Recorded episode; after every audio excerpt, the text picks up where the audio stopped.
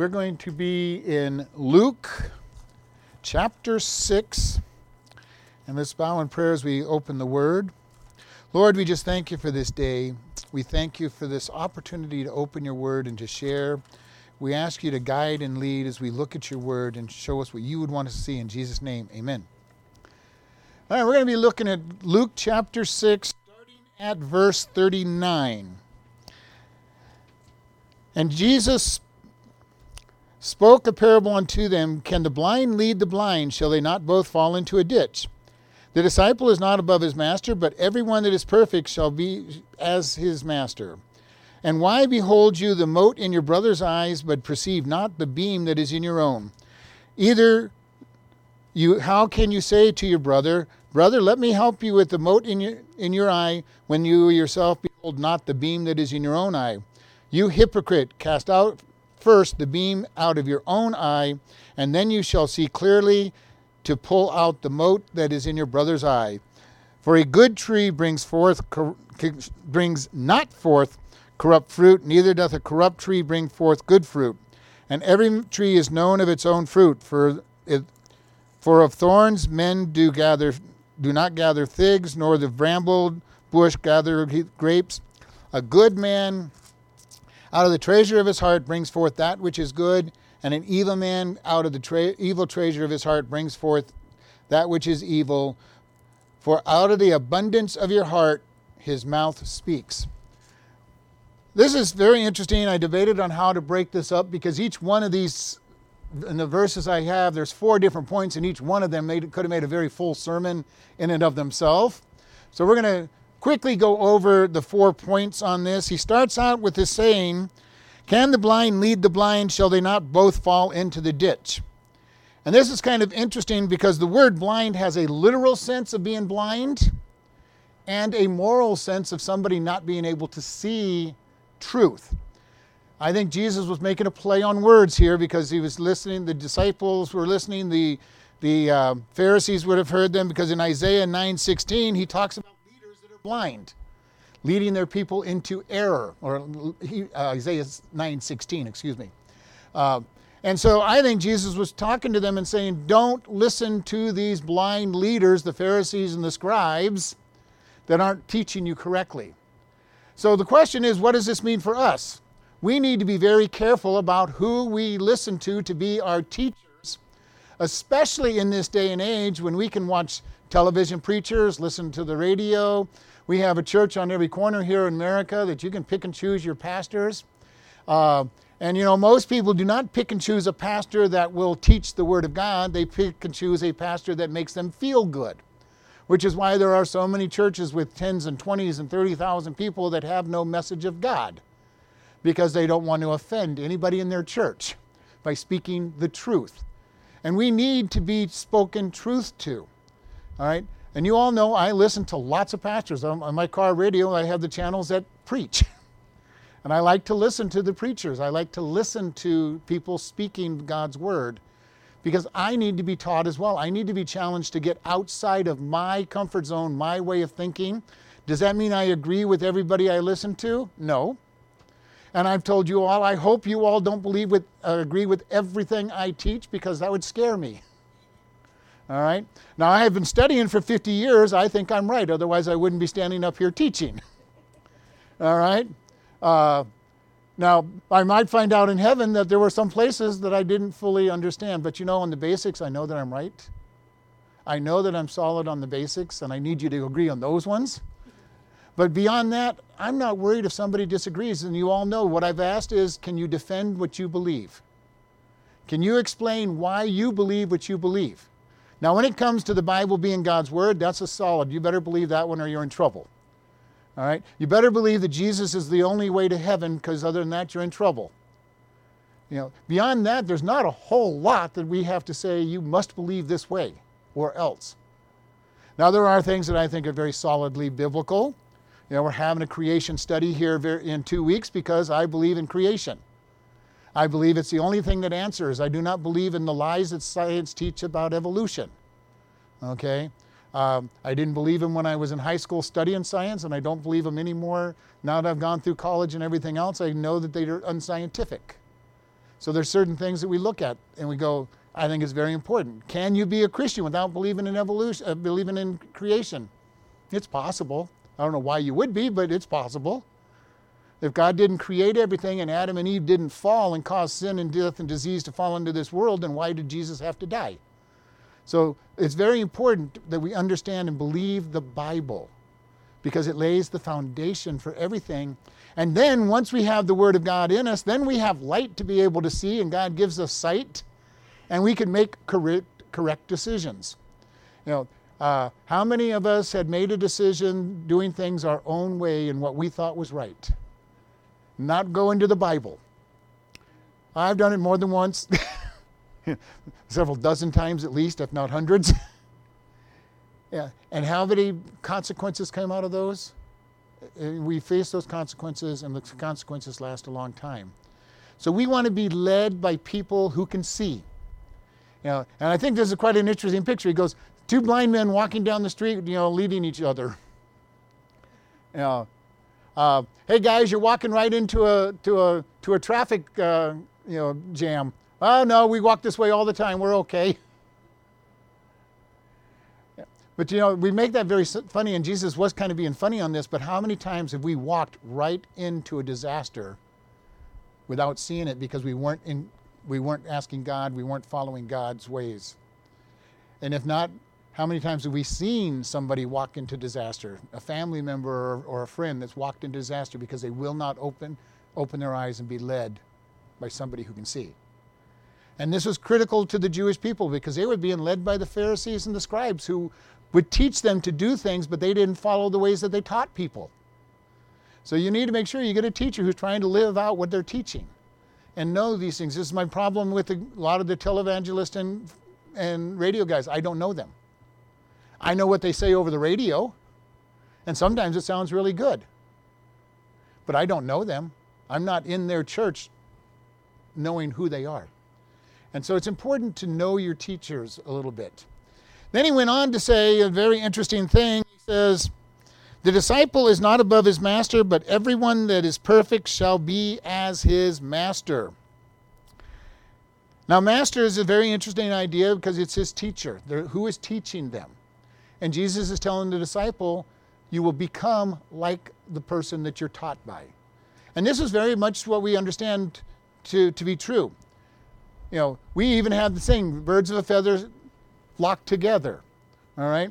You will hang out with people who think like you do, and if you are not thinking like they do when you first start hanging out with them, you will eventually start thinking like they do. This is the problem when people get when when you get into a wrong group. Usually think of teenagers, but people get in with the wrong group. And they start thinking like that group. Whatever that group is doing that's anti-God. And this is why it's very important. I'm not saying stay away from the lost world because if we stayed away from the lost world, we'd be in trouble. Nobody would be able to evan- we'd have nobody to evangelize. But I am saying that your best friends, the ones you hang out with, should not be the lost world. If all you're doing is hanging out with the lost world, you are probably going to become more like them than they become like you. It's very easy to pull people into the mud than to be pulled out of the mud. And we've seen this over and over again. Somebody will get married to somebody who's not a Christian, thinking that I'm going to get them saved by being a good, being a good Christian, and before long they're not, they're not in church and they're not reading their Bible and they're not praying because they got pulled down. And this is what Jesus is saying. Those that are, now they, they use the word perfect, and this word really should be that they are made like, they are fully trained up. Have you noticed as you learn more about the Bible how God gets more of your heart, more of your life, and you change? And it happens so slow. You know, and I, and I challenge us oftentimes, you know, don't look back at next week or last month, but look back a year ago or two years ago. If you are really following God, you should not be able to do the same things today that you could do five years ago. You know, and the problem is we just it happens so slow that we don't even realize it. And all of a sudden we look and go, well, I don't do that anymore. I don't even want to do that anymore. And this is the beauty about being a Christian. It's not a whole set of rules that say you can't and you can and can't do certain things. It's Christ coming in us. The Holy Spirit indwelling us and changing us over time. And slowly we get to the place and say, wow, I don't do these things anymore. You know, because how many times have you witnessed to somebody and go, well, I just can't be a Christian because I can't give up in whatever their sin is? I hope you have an answer for that because I'd, I'd have a good answer for them that was taught to me a long time ago. I didn't ask you to give up anything. I just asked you to accept Jesus. If Jesus comes into their life, eventually he will get them to give up what it is they think they can't give up now. Because he will change them from the inside out. He will make them spiritual. He will give them a new heart. He will clean them up. I don't remember how many of you remember when you first got saved, but what things changed in your life very quickly when you first got saved? A lot of people, their language gets cleaned up very quickly after they get saved. Their, their habits get, you know, get cleaned up very fast. You know, each one of us will have something that changes in our, in our heart when we get saved. And then over time, God works out other things and takes out other things and takes out other things. And all of a sudden you realize and you go, well, gee, I can't smoke this cigarette anymore. I just, it's not honoring God. Or I can't use this word anymore because it's not honoring God. Or I can't watch this TV show because it doesn't honor God. Or I can't, you know, and all of a sudden we, we look back over our life and say, God has taken a lot of things away from my life. And it's got to be God if it's going to be real. How many of you have ever, don't raise hands. How many of you have ever tried to get something out of your life and you're struggling really, really, really hard? and you just can't get rid of it because every time you're trying to get by it, all you do is think about whatever it is trying, whatever it is you're trying to get out of your life. Know, we need to be careful because it needs to be God changing it. I can't get enough discipline to finally clean up my life, and I'll never clean it up good enough to please God. But Jesus said that if you're like your master, you're learning from your master, you will become like that person. And this is true for all of us. The more we hang out with somebody, the more time we spend with somebody, the more we become like them. So the more we spend time with Jesus, the more we will become like him. Because that's just what happens over time. The less time we spend with him, and the more time we spend with something else or someone else, the more we will become like that person or thing. Now, How many of you ever said something and you wondered where it came from? You know, sometimes, hopefully, it's good. It came from church. okay, you know, you're loved, you're cared for. We, you know, all these things. But if you ever said something and realized it came from your favorite TV show that you watch religiously every week, and find yourself starting to repeat the words that they say, you know, we need to be careful how easy it is for us to be infected by what we spend time with. What fills our heart will come out. And I've said this many times. How long does it take you to talk about God in a conversation with somebody? It will reveal, reveal how important God is to you. Can you go weeks without talking about God? Can you go days? Hours? Minutes? I'm not saying you have to talk only about God and, on, and all the time about God, but you know one thing out of the prison, everybody knows that I'm a Christian. Well, they may not know I'm a Christian, but they know that God's important to me. Because at some point during the day in a conversation with them, I will talk about God. Now, when I'm teaching my class, I can go a long time without talking about God, as long as one of the inmates don't ask me about God during the class. But it's not an unknown thing because people know that God is important to me. And it's not just because I'm a pastor. It's been, he's been important to me since I first got saved at 10 years old. You know, how important is God to you? And I'm not trying to make you guilty about anything, but just think about that. If he's not coming out, then what is important will come out. Start paying attention to what you speak about. What is important down in your heart? What is the, what is the bulk of what you talk about? For a lot of people, might be family. Family's all they ever talk about. And that's a good thing. Family's good. But does God come out? Yeah. I'm a I, I used to be a big sports nut. I used to talk all the time about sports. All the time. It was very obvious that sports were important to me. Especially one particular sport. and you know, and all of a sudden God said, I need you to spend more time with me. And I started spending more time with him, and that became less and less important to me and less and less spoken about. What is it that is your thing that you are becoming like? Are you becoming like Jesus and God, or are you becoming more and more like the world? And this is very important for us as Jesus is telling the disciples. Then he gave a very interesting story. He says, Why behold you the mote in your brother's eye, but perceive not the beam in your own eye? How can you help your brother and say, Let me pull out the mote in your own eye when you've got a beam sticking out of your own eye? Now, in Greek, this is very interesting because he's talking about a little speck of sawdust or, or chaff in, in your brother's or sister's eye, while you've got a great big two by four sticking out of your own eye. You know, and you start picking, picturing this. Here, let me help you as they're smacking them upside the head with a beam in your own eye, trying to pull a little tiny piece of sawdust out of their eye. But you know, this is kind of interesting because don't we do this a lot?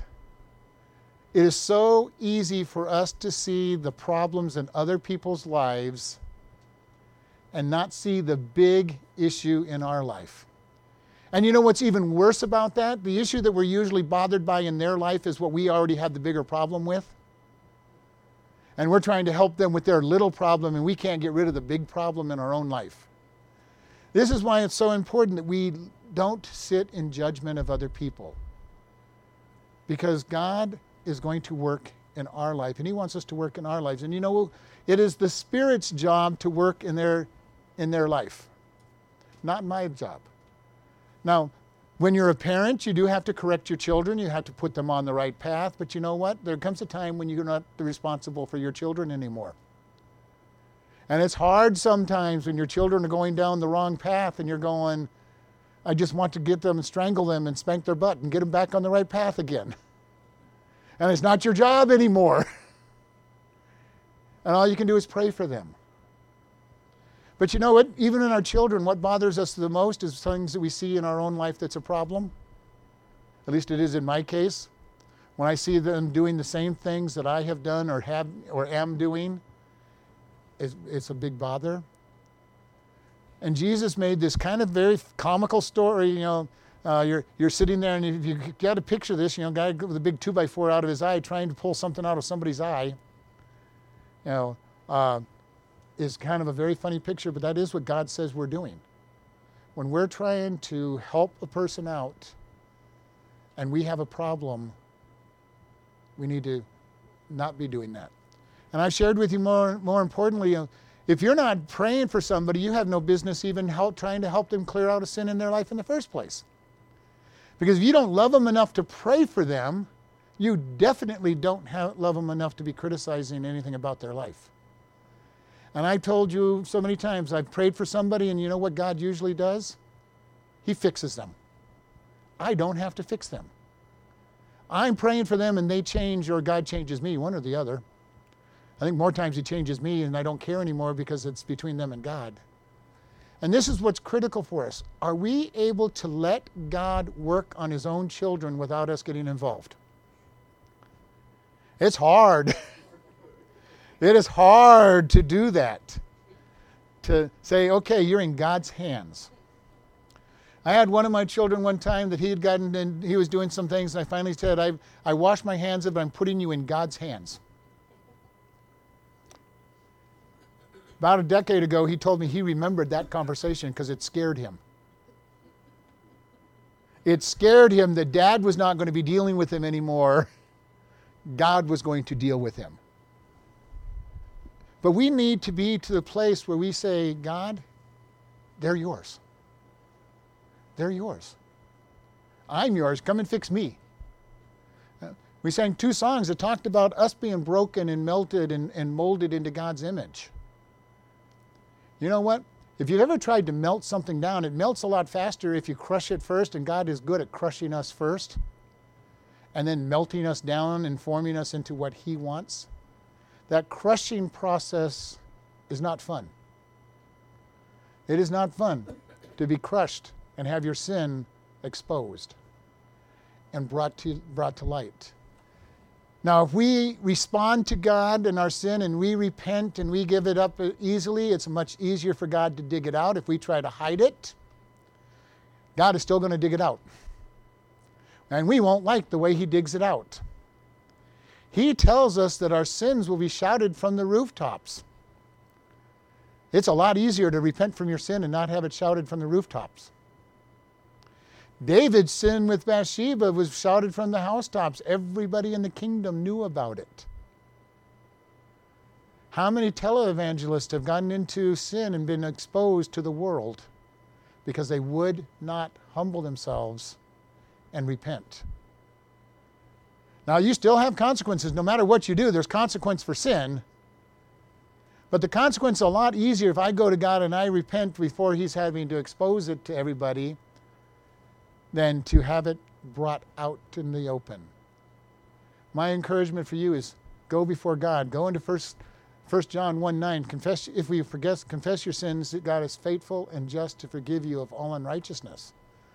Not get rid of the consequences, but forgive you of all unrighteousness. Keep putting it off, keep trying to hide it. God opens it up.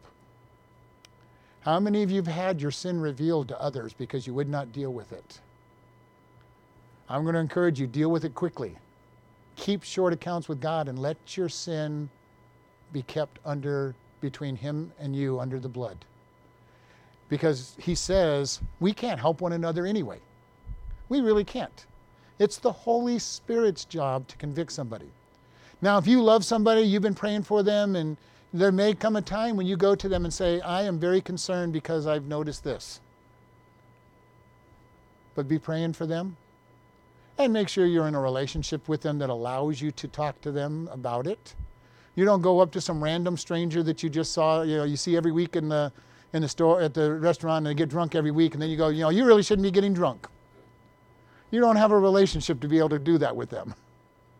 But you know, if you've been praying for somebody and they're they're a good brother or sister, and you come up to and saying, "I've been really praying for you. I'm really concerned about this this area I'm seeing in your life," and make sure it's done in love, now, are you happy when somebody corrects you, even if it's done in love? Not usually.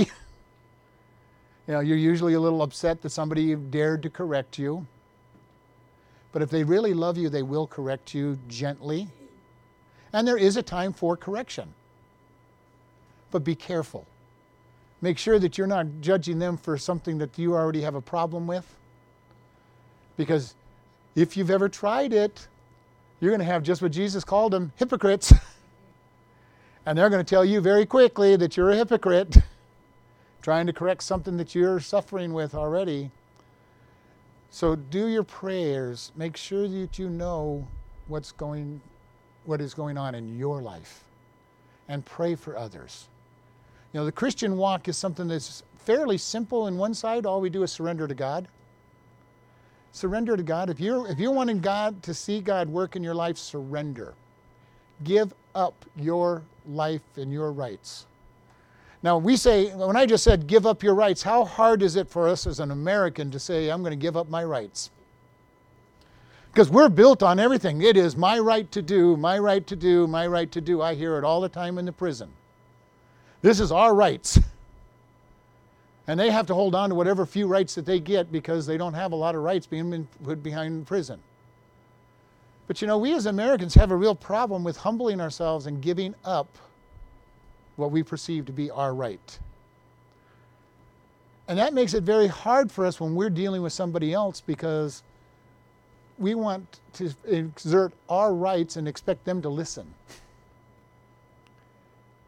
Now, we need to be very careful. What is our right before God? To surrender to Him. He is Lord and master of our life. We're to do what he says. And what he says is not always what we want to do. Ladies just finished with Job, and it's funny that the Sunday school class is just starting to, with Job.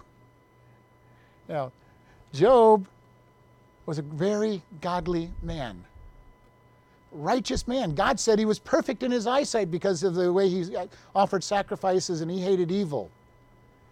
And what did God let Satan do? Take everything away from him. How many times does God let Satan make our life hard? Lots and lots and lots. you know, I, I really do wish that the prosperity gospel was a good gospel. Get saved and everything goes good. It's not what the Bible teaches. It's what our world teaches, especially in America. It's what Europe taught for a long time before it fell, fell apart. Christianity falls apart under that gospel because it's a lie. Jesus said, They hated me, they will hate you. He says, You're not going to be above your master. We will suffer. And we go, Well, why is God going to put us through suffering? Because we grow. We grow with suffering. Without suffering, there is no growth. If you're trying to build up your body and lose weight or build muscle, you're not going to do it without exercise. Hate to tell you that. There's no magic pill that's going to get rid of your weight. There's no, you know, you can diet till till the end of time and you might lose a little bit of weight, but you're going to gain it right back as soon as you stop dieting. Without exercise and building muscles, you're not going to lose the weight, you're not going to get toned up. Now, what does exercise do? It, it tears and rips the muscles so that they grow and get repaired. To do good exercise hurts. It hurts to do exercise because it, it does damage to the muscle to be repaired. And God knows that we need this in our life. When God says, Here's a truth, and you're going, Well, God, I really believe your truth. And then He says, Okay, let's put you in a test and say, Do you really believe my truth? And He does that for the rest of our life. Here's your truth. Okay, God, got it. I believe it. And He puts you through a trial to say, Do you really believe it? God, I really want, I know that you want me to love my fellow believers. Well, you haven't fully understood his truth, but let's start there. You're going to find somebody in the church that's very hard to love. And you know what God's going to do? He's going to put that person in front of you every time you're in church and say, Well, you, you told me you want to believe that you are supposed to love the other the fellow believers. Then you really get good. You get really spiritual. You finally love all the people in the church. And then God says, Oh, by the way, you weren't supposed to just love the people in the church. I want you to love everyone. Maybe he'll be nice to you and you'll start out with family, which might not be nice for some people. And he goes, Now, put you into this next level. His word is going to be taught to us, and we're going to say, God, I believe your word. And he's going to say, Do you really believe it? I love the verse, Romans 8 28, for all things work together for good for those who love God and called according to his purpose. You know what? Every time I go through a hard trial, I have to remember that verse because God's going to say, Do you really believe this? Do you really believe that all things work together for good when everything is falling out from underneath you? And I've been there. I've been there when it seems like everything is falling out from beneath me, and it's like, God, I, you know, I'm holding on to this verse because there's nothing left underneath me. I'm holding on to your verse. What is God teaching you? Be ready when He teaches you something because you're going to face a trial in that area. Now, is He teaching you patience? Is He teaching you love? Is He teaching you to keep your word? You know, now that's a real easy one for me because I was trained up all the time. You keep your word. From a young young person, I was trained keep your word. That one's fairly easy for me. There's other places that are not so easy for me. What is God teaching you? Be ready for the test.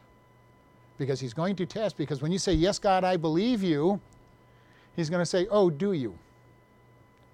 Do you believe me? How many of you ever had a teacher who said, You know, I'm not giving you tests, I'm giving you opportunities to show what you know? That is what God's tests are an opportunity to show what do we truly know and what do we believe. And this is very important for us. The last one I wanted to bring out on this one is he says, Every good tree brings forth good, good things. And he says at the very end of that, out of the abundance of your heart, you show what you are. How many of you have seen a Christian? Let's stick with a Christian. Somebody who says they're a Christian and you look at them and they never go to church, never read their Bible, and they're always drunk and they're always partying and they're always playing, playing around, you know, and, and you're going, uh, something's not right in this situation. And you don't even have to judge that one. It's just nothing matches up to what they say they are. You know, uh, you're with somebody, maybe they even come to church. They, they look good, but every time they talk about you or somebody else, they're critical. There's no love in their in their heart. And you're going, God, are you really in their heart? We should be seeing God come out of people who say they're gods. We should be producing godly influences if God is living in us and He's who we care about. If He's the treasure of my heart. How much time do you spend with God? We talked about earlier, we encourage everybody to read the Bible through every year. Now, more people in this church read their Bible through every year than in most churches because we encourage it so much. You know what? In most churches, you're lucky if two or three people or two or three percent of the people have read the entire Bible. In most churches. Very important. And then we'll say, This is the book of life. This is what I'm keeping my life on, but I don't read it. There's something wrong with that statement. I'm not going to live out what God says because I don't read it. I might read my five or six favorite verses. And you know what's wrong with that is most of the time they don't even quote those ones right, and they're taken out of context. How well do we know God's Word? How well do we know God?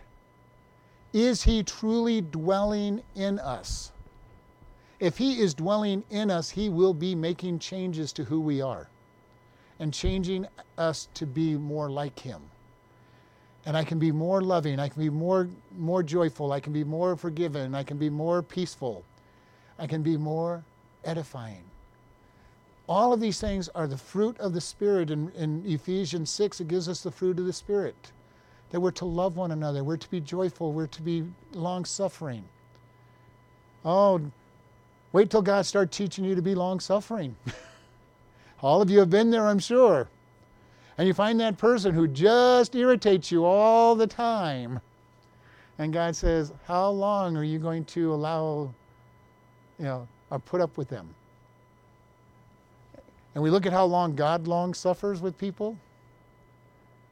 1,500 years be- between, a little over 1,500 years, between the creation of Adam and the flood of, flood of Noah before God said, okay, I've had enough. I don't think any of us have put up with anybody, anybody or anything for 1,500 years. The nation of Israel came into existence and they decided they wanted a king, and God put up with them for about 1,500 years before He finally sent them into captivity. God is long suffering. He asks us to be long suffering, and we think we think we've done well when we put up with somebody for a week, a month, maybe a couple years, and then we let them have it. Know, and we need to be careful. Out of the abundance of our heart, we will speak, we will act. What does your action show other people? When people look at you, are they seeing good fruit, good actions? Or are they saying you saying all the right things and acting totally different? We need to be careful. You know, God's going to forgive and all of that, but you know, there's an old saying out there that for that you are the only gospel that many people are going to read that, that don't know Jesus. What is the gospel message that's being spoken by your life? Is it a hypocritical life that people say, uh, if that's what a Christian is, I want nothing to do with it? And I'm not saying we can be perfect because we can't be. But, you know, they should be able to look at us and say, I see something different in that person. I see peace. I see joy. I see consistency. I see something above and beyond human life. I see something I want. Because if you're acting just like they do, they're going to go, why do I want to become a Christian? And you know, I, I've got the, the lack of peace. I've got the lack of love. I've got all these things. I've got the lack of all these things that, you know, that I don't know that I even want or need. But when they look at a strong Christian being living by God, they see something they want. You know, people should be looking at you and saying, that person has peace. Not perfect peace, but you know, do we go through most of our trials with somewhat of a peace? do we go through most of our activities looking at God and seeking God? And you know what? If we fail in front of somebody, we have to do one of the hardest things that there is possible to do. And that's to apologize to them. You know, apologize to our children for the bad example that we've been or that are. apologize to that lost person who saw you lose your temper. You know what? I really shouldn't have done that. I'm sorry. It shouldn't have happened. I, I, it was bad for, for you to see it, and it was bad that, that God, you know, toward God. Be humble. Be humble. I know this one person that he is the most arrogant person and he talks about God all the time. And he actually is at the prison. And everybody says, you know what? I don't believe a word he says. And his doctrine's good. He knows God, he follows God, but he has such a level of arrogancy that nobody will listen to him when he talks about God. We need to learn to be humble. Just as Jesus was humble. Jesus was humble. He came from heaven as God and came to this world to live as a man. And never once did he say, I'm God, I'm not going to be bothered by any of this. He lived a very humble lifestyle. What do we have that we have that is so important to us that we won't let it go? I had an individual who thought her testimony was so important, and when something made her look bad, she just went ballistic. And it's like, is it your testimony or is it God's testimony? We need to keep this in mind. It's God's testimony that He's living through us. I am glad it's not my testimony because I'd be in trouble. I know that there's nothing good in me. I know that I'm a terrible person deep down in the heart. If God hadn't put a new heart in me and changed my life, He wouldn't want to know me. We need to be able to understand just that. Everything that's good about us is God. And we want to be able to, to reach out and touch Him. And He does the work. It's a great thing. He does the work. We come to Him and we say, God, I'm a sinner, come into my life. He comes into our life. The Holy Spirit lives in us and changes who we are to be more like Him over time. This is why we can't be judging one another because we don't know where they're at and where God's at with them. And I have seen so many times when somebody has gone after somebody's sin that they see and dragged them away from something that God was working in their life on that was worse. Uh, this is quite extreme, but if we take somebody and you're going, well, you shouldn't be smoking, we hammer on them about smoking, and they've been going out uh, committing adultery and, and, prostitu- and, and, participating in prostitution all the time and die of sexually dis- diseases. And we were worried about their smoking, which is probably going to kill them too, but it'd take a lot longer to kill them and, than the other sin that we were worried about. Maybe they're abusing their family, and we're worried about the, something that we see them doing. And God's saying, you know what, I'm worried about this thing that's hurting the rest of their family, not, not that little issue that you're worrying about. Pray for them, yes. But let God be God in their life. Why do I say that? It's because we want God to be God in our life. The last thing I want is people to be picking on me and saying, well, you need to change this, you need to change this, you need to change this. And I'm going, God hasn't told me to do that yet. He's, he's, he's got other things He's working on me in we need to learn a very important lesson. There is only one God, and we're not Him.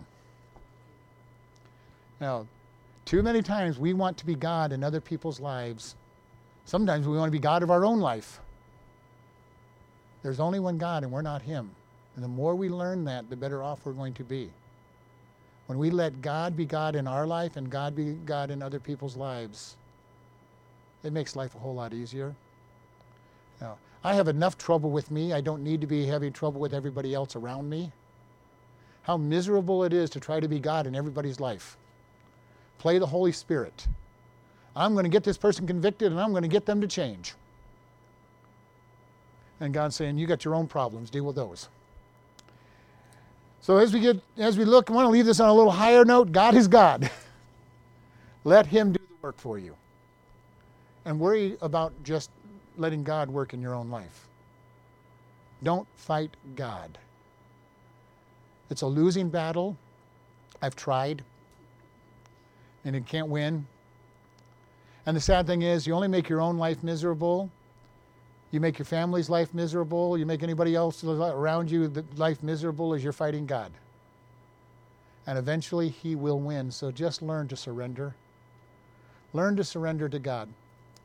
Lord, we thank you for this day. We thank you for your love, your care. Lord, we ask that for each person in this room that you teach them to surrender today to you. Lord, if there's anybody listening online that doesn't know you, that we ask today that they will confess that they're a sinner and ask you to come in and cleanse them with, through your blood and to live in them, and that they will share that with another Christian or with us here. And we just thank you for all of that. In Jesus' name, amen. Listening friend, do you know where you'll go after you die? Without the gift of Jesus, it will be an eternity in hell without God. Good works will not get you there. For by grace are you saved through faith, and that not of yourselves, it is a gift of God, not of works, lest any man should boast. To spend eternity with God, we must recognize that we are sinners in need of Christ. For all have sinned and come short of the glory of God, and the wages of sin is death, but the gift of God is eternal life through Christ Jesus our Lord. To be assured eternal life, we simply talk to God, admit you are a sinner, and ask Him for His free gift. You must mean the words to get the to be answered. Jesus is waiting to hear your request. If you have asked him for eternal life, he has come into you and he will change you. Start reading the book of Ephesians and see what God says about your new life. After you understand the book of Ephesians, you can start reading the Gospel of John. Next, find a good Bible teaching church. Tell the pastor about your decision for God and be taught. If you contact us, we will send you a new believer booklet free of charge. Congratulations and grow in Christ. You can contact us by email at office at chloridebaptistchurch.com or by snail mail at P.O. Box 65, Chloride, Arizona 86431. We are happy to help with your new life in Christ or even answering Bible questions. Again, congratulations on your decision for Christ.